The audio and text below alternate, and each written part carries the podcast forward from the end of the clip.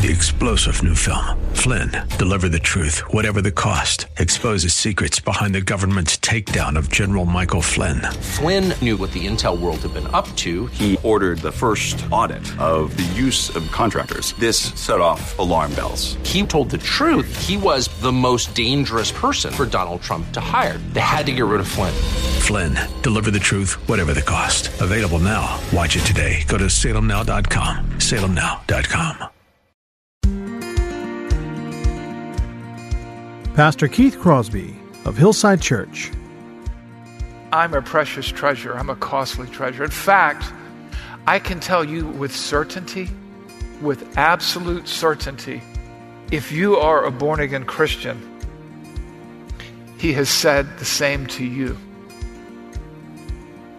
Maybe not audibly, but in writing.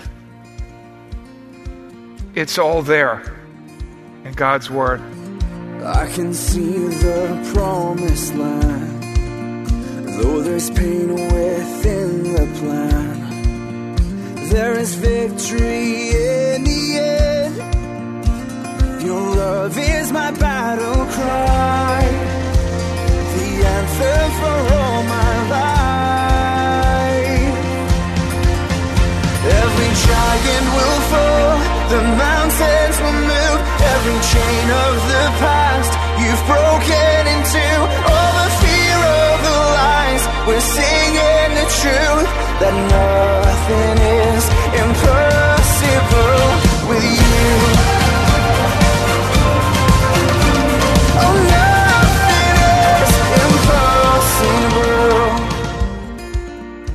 Well, hello and welcome to today's edition of the Grace to Live radio broadcast with Keith Crosby, Senior Pastor of Hillside Church in San Jose, California.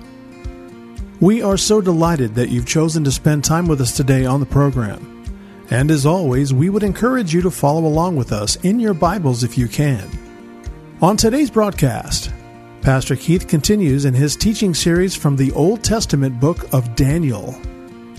So if you have your Bibles, please turn with us today to the book of Daniel, chapter 9. And now, here's Pastor Keith with today's study. Well, today is uh, an introduction to the 70 weeks of Daniel, more or less. Uh, if, you're just joining us today, we're doing a series in the book of Daniel called Exiles Living in Exile. Living in exile is exiles because we are exiles here, right? We are just passing through. And Daniel gives us a, a primer in that, a lesson in that, because he's in exile in Babylon. And our, ta- our, our sermon message, our message is entitled today, Reflections on an Unexpected Answer to Prayer. And we'll be studying Daniel chapter 9, verses 20 to 27. And verses 1 through 19, we have this extraordinary prayer of national and personal repentance. And now we get into some revelation that results from that. And when you look at this title, Reflections on an Unexpected Answer to Prayer, the title can be uh, a little misleading. Uh, but today we're going to marvel over an unexpected answer to prayer that Daniel receives. Not that it's unexpected that God answers prayer, because he does. That should be our expectation. But in the way that God exceeds, I believe, what Daniel asked for or expected. What I want to do is to organize our thoughts around uh, four conclusions that we can draw from this passage as we work through it, as we uh, gain insight in, into this answer to prayer that God gives Daniel, so that you and I, we as a church, can understand our place in redemptive history. Because what he did is he gave Daniel understanding, and in so doing, he gives us understanding as well. He enlightens our minds. And as we've talked about before, Daniel chapter 9 summarizes this incredible prayer that Daniel gave.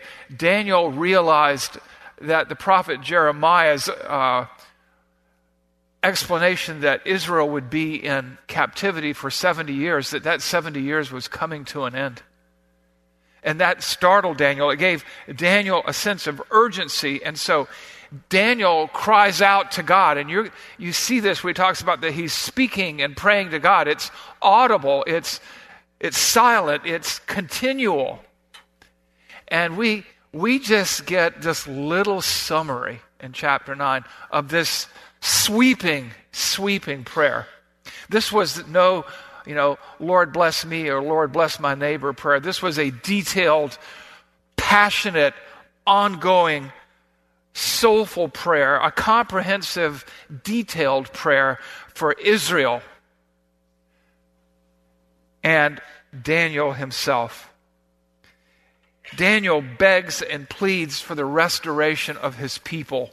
He knows he serves a God who answers prayer because Daniel had received many answers to prayer already, starting with his, the beginning of his exile when he, he and the wise men of Babylon were about to be executed by Nebuchadnezzar because the wise men couldn't tell Nebuchadnezzar what his dream was or interpret it. And so Daniel cries out to God, and God gives him the dream and the interpretation. So Daniel knows that God answers prayer. And so he turns to God in prayer and fasting, and he receives this answer, this incredible answer to prayer. And we'll walk through the passage together to see it, to savor it, to take it in. Daniel 9 verses 20 to 20, say 3. While I was speaking and praying, confessing my sin and the sin of my people Israel, and presenting my plea before the Lord my God for the holy hill of my God. He's praying for Jerusalem. While I was speaking in prayer, the man Gabriel, whom I had seen in the vision at the first, came to me in swift flight at the time of the evening sacrifice. I don't know what that looked like, swift flight.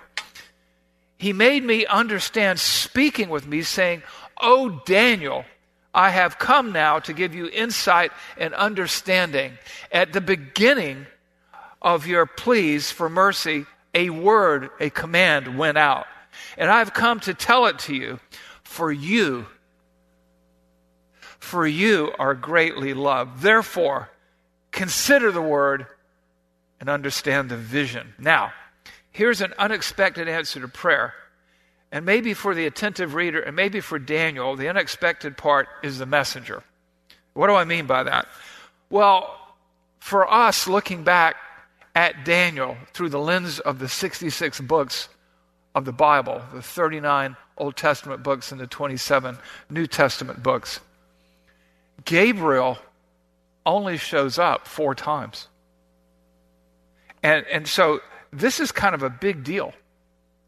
While I was speaking in prayer, the man Gabriel, whom I had seen in the vision at, at the first, came to me in swift flight. Gabriel is the archangel whom we'll later learn uh, in the New Testament delivered the word about the birth of John the Baptist to his aging parents in Luke's gospel.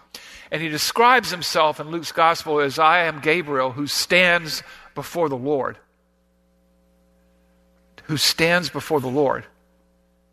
Now, Daniel was trained to stand before the king Nebuchadnezzar. That's a big position.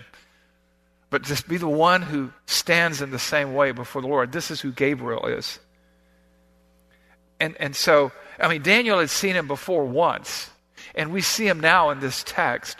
But every time Gabriel shows up, it's huge. He shows up again to tell Elizabeth, uh, to tell uh, Zachariah, this old man, that his barren wife and him are going to have a child, John the Baptist. And then six months later, Gabriel appears to Jesus' mother, Mary, to tell her that she's going to give birth to the God man, the Messiah, the Christ. That's it for him in the New Testament, pretty much. And so this angel comes to Daniel with unexpected answers to his prayers. God reveals to Daniel in a series of coming revelations the future of Israel and the entire world. And Gabriel comes to Daniel to reveal that beyond the exile and the return, there are going to be many, many more terrible, terrible days for God's people in the coming centuries and the coming millennia. And the last chapter is of Daniel, in fact, at times we find him physically ill over what he learns. Such information can be difficult to receive. But God gives Daniel this summary overview in this chapter through Gabriel in our own passage. In bringing this revelation, there's also another message, that, or actually two, that should not be overlooked. And the first one is, kind of is that God wants us to understand prophecy, not be confused by it. And the second one is entirely different. It's on an entirely different plane. There is this unexpected news, news that, that, that Daniel, he says, for you are greatly loved. That's a peculiar statement. In fact, you don't see a statement like that anywhere else in the Old Testament or even the New Testament. Verse 22 He made me understand, speaking with me and saying, O Daniel, I have now come out to give you insight and understanding, and I have come to tell it to you, for because you, you, Daniel, are greatly loved. How many of you ever received a message like that? I know I haven't. Or have we? You are greatly loved. I mean, John called, him, called himself the disciple that Jesus loved. Moses and Abraham were described as friends of God. But here we are, you know, he receives, I guess, I would suppose it would be encouraging to hear that after 60 years in exile. You're 80 something years old, near the end of your life. Your people are still in bondage, and this angel appears and says, You are greatly loved. That was probably a low point before the high point where he gets this message. It's interesting, in the original language, it's a verbless sentence. It would be almost like saying, You greatly loved. But a more literal translation actually is, is that you costly treasure. You are a costly treasure or a precious treasure. Which really brings us to our first insight or conclusion that we draw as we work our way through this chapter, and that is number one, realize. Point number one in your sermons realize that revelation always, always involves love. We don't ever really think of it that way, do we? Verse 23 At the beginning of your pleas for mercy, a word went out, and I've come to tell it to you, for you are greatly loved. Therefore, consider the word and understand the vision. Friends, God loves us. He doesn't want to keep us in the dark. He wants us to be in the know. He wants us to be informed. And so God went so far as to send Gabriel, Gabriel, this angel who stands before his very presence to deliver a message to this man, this man all alone in exile who's been in exile, who's been a prisoner, even though a government official now in Babylon, since he was a teen, and now he's in his 80s. And he says, I've come to tell it to you because you are a precious treasure. So listen closely and think on what I'm about to tell you because you are a costly treasure, Daniel. Now, I don't know about you, but I, I could use the word of encouragement like that from time to time. You know, it's it's been a wondrous and adventurous, an, event, adventurous seven years and two weeks here.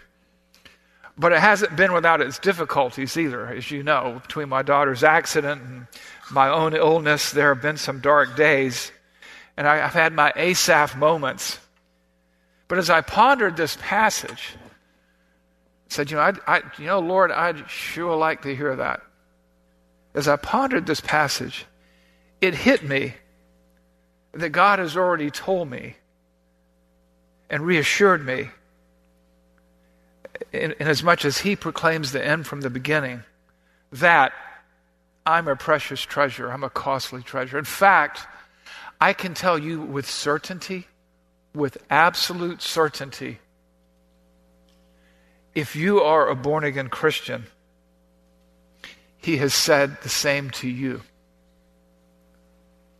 Maybe not audibly, but in writing. It's all there in God's Word.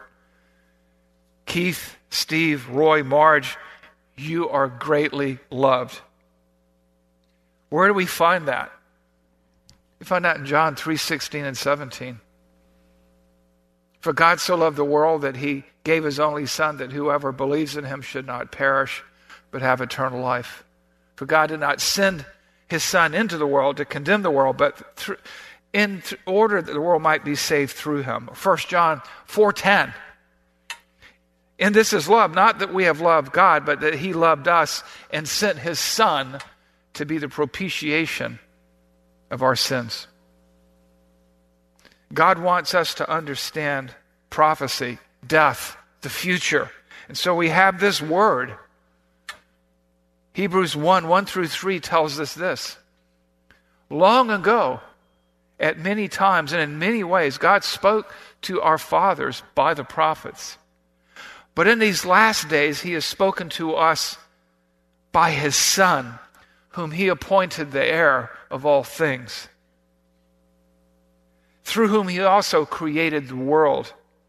He is the radiance of the glory of God and the exact imprint of his nature. And he upholds the universe by the word of his power after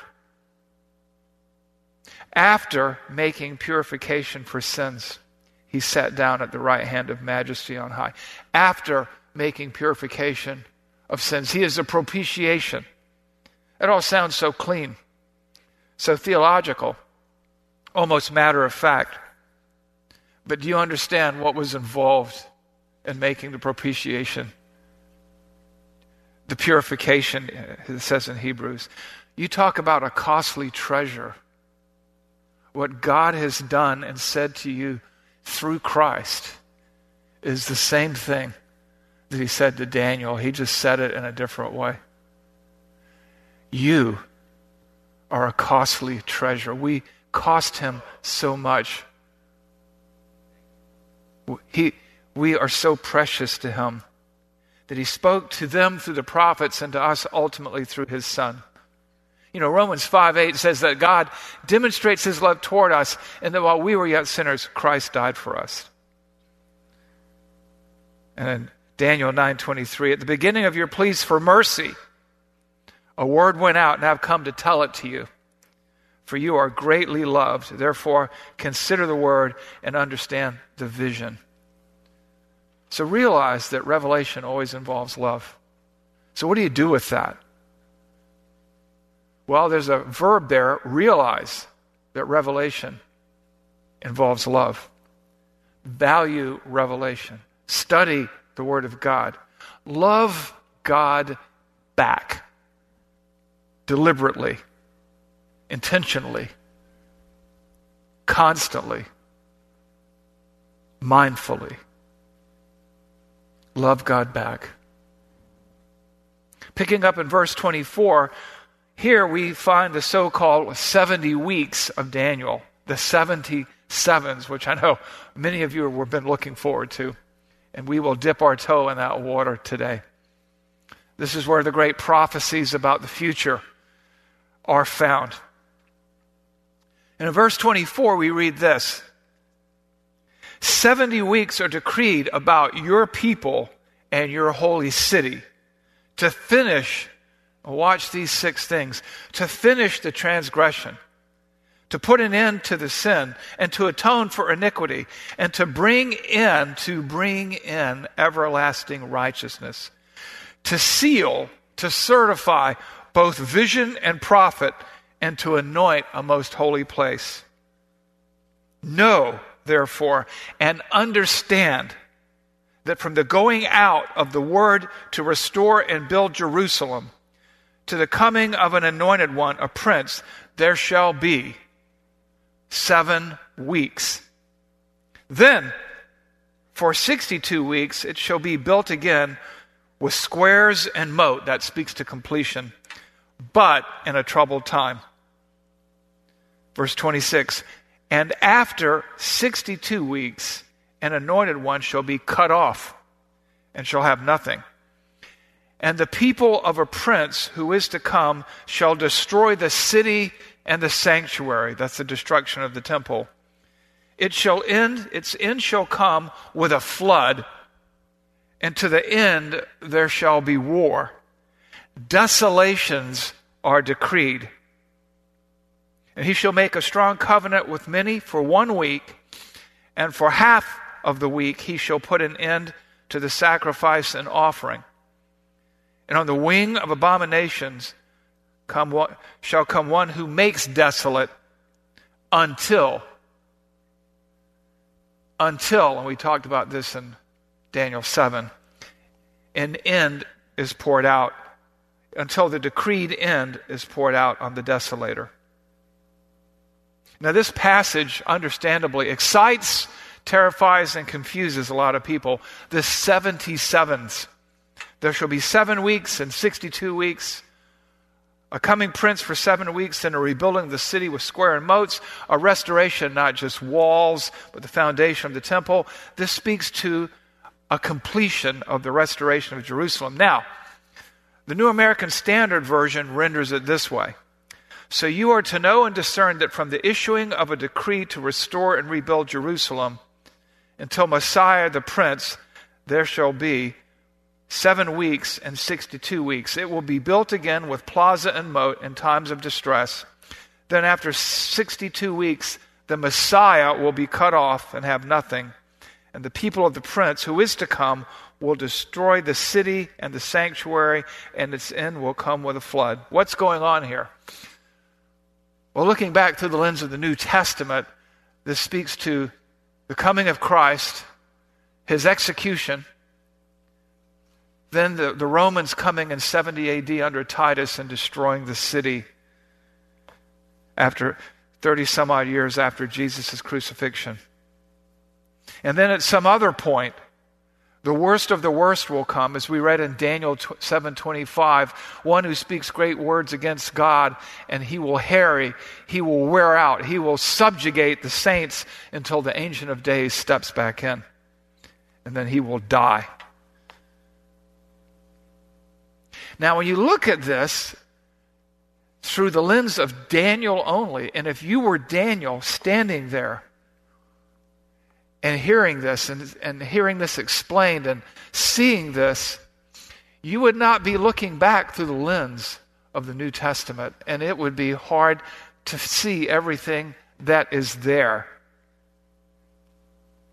we have more. Somebody once described it, and we have a slide to depict it, kind of a colorful slide. The mountain ranges, the mountain ranges of prophecy. There would be another slide like this, where there you go, the mountain ranges of prophecy. And it kind of shows here, kind of a depiction that they can see, the prophets can see the peaks of the mountains, but they cannot see the valleys. And so you have these different weeks of prophecy, but in there somewhere, hidden in a valley, is a time called the time of the Gentiles. And you see this in uh, Luke 21 24. Jesus speaks of future events, including the destruction of the temple in Jerusalem. And he says that, the, that Jerusalem will be trampled underfoot until the times of the Gentiles are fulfilled. A similar phrase is found in Romans 11 25 where Paul talks about a partial hardening has come upon Israel until the fullness of the time of the Gentiles has come in. Jesus said later on, I have other flocks that you don't know about. This time of the Gentiles includes that valley there, which is called the church age. The epoch in which we live, we are, after all, times of the Gentiles. And so it's, it's very complicated, but both vision and prophet, and to anoint a most holy place.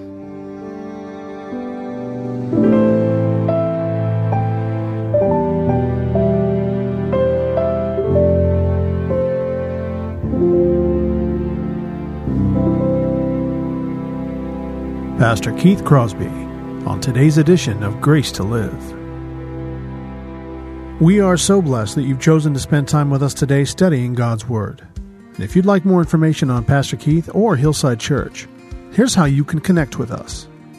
Our mailing address is 545 Hillsdale Avenue in San Jose, California, 95136. The church office telephone line is area code 408 269 4782. And you can connect with us on our website, which is gracetoliveradio.org. There you can check out archived messages of past sermons and also listen to Pastor Keith's weekly blog. And please remember that the Grace to Live radio program is a listener supported ministry outreach of Hillside Church if you'd like to partner with us financially. Again, all of these things are available to you on our website, gracetoliveradio.org. Also, I'd like to remind you that Pastor Keith and the staff here at Hillside always look forward to hearing from you.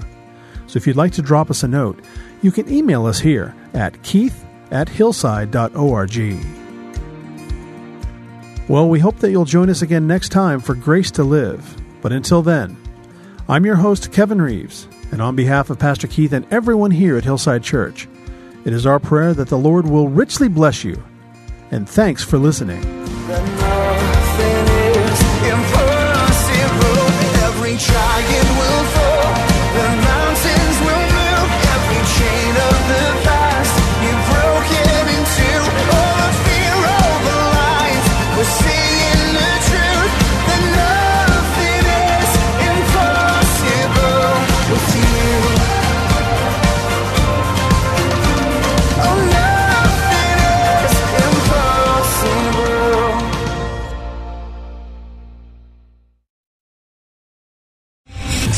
General Michael J. Flynn, head of the Pentagon Intelligence Agency, knew all the government's dirty secrets. He was one of the most respected generals in the military. Flynn knew what the intel world had been up to. He understood its funding. He ordered the first audit of the use of contractors. This set off alarm bells. The explosive new documentary, Flynn, Deliver the Truth, Whatever the Cost, uncovers the facts behind this scandal. Flynn told the truth. He was the most dangerous person for Donald Trump to hire. I find out the worst enemy that I'm going to face in my life is right here in America. They took my assessment and they wanted me to change it. And I was like, I'm not changing it. They had to get rid of Flynn. With in depth interviews, archival footage, and never before seen personal records of the man behind the headlines. I just felt like I was drowning. Flynn, Deliver the Truth, Whatever the Cost. Available now. Watch it today. Go to salemnow.com. Salemnow.com.